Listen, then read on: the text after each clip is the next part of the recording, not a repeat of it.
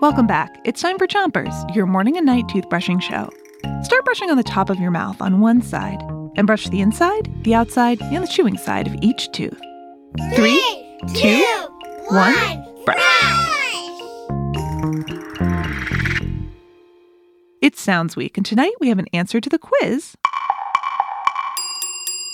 from this morning. Our question was Which body part inside your ear helps you hear sounds? Is it the eardrum, the ear retina, or the ear nostrils? The answer is the eardrum.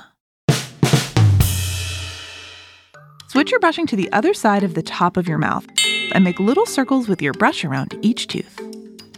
The eardrum is a very thin piece of skin inside of your ear that's stretched super tight. Just like a real drum. And it vibrates when sound waves hit it. You hear sound when the sound waves travel through the air into your ear and arrive at the ear drum. Switch your brushing to the bottom of your mouth and brush your front teeth too.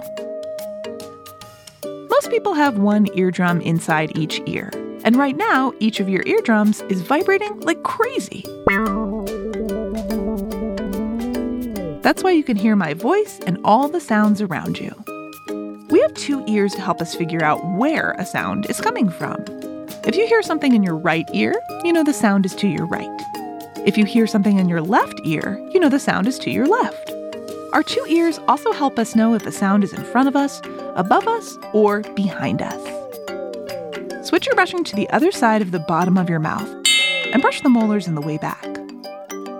Your hearing is really helpful, so it's important to protect it. If you're in a place with loud sounds, cover your ears with your hands. Or if you go to places with loud music a lot, your grown up might get you a special pair of headphones for hearing protection so that your hearing doesn't get hurt.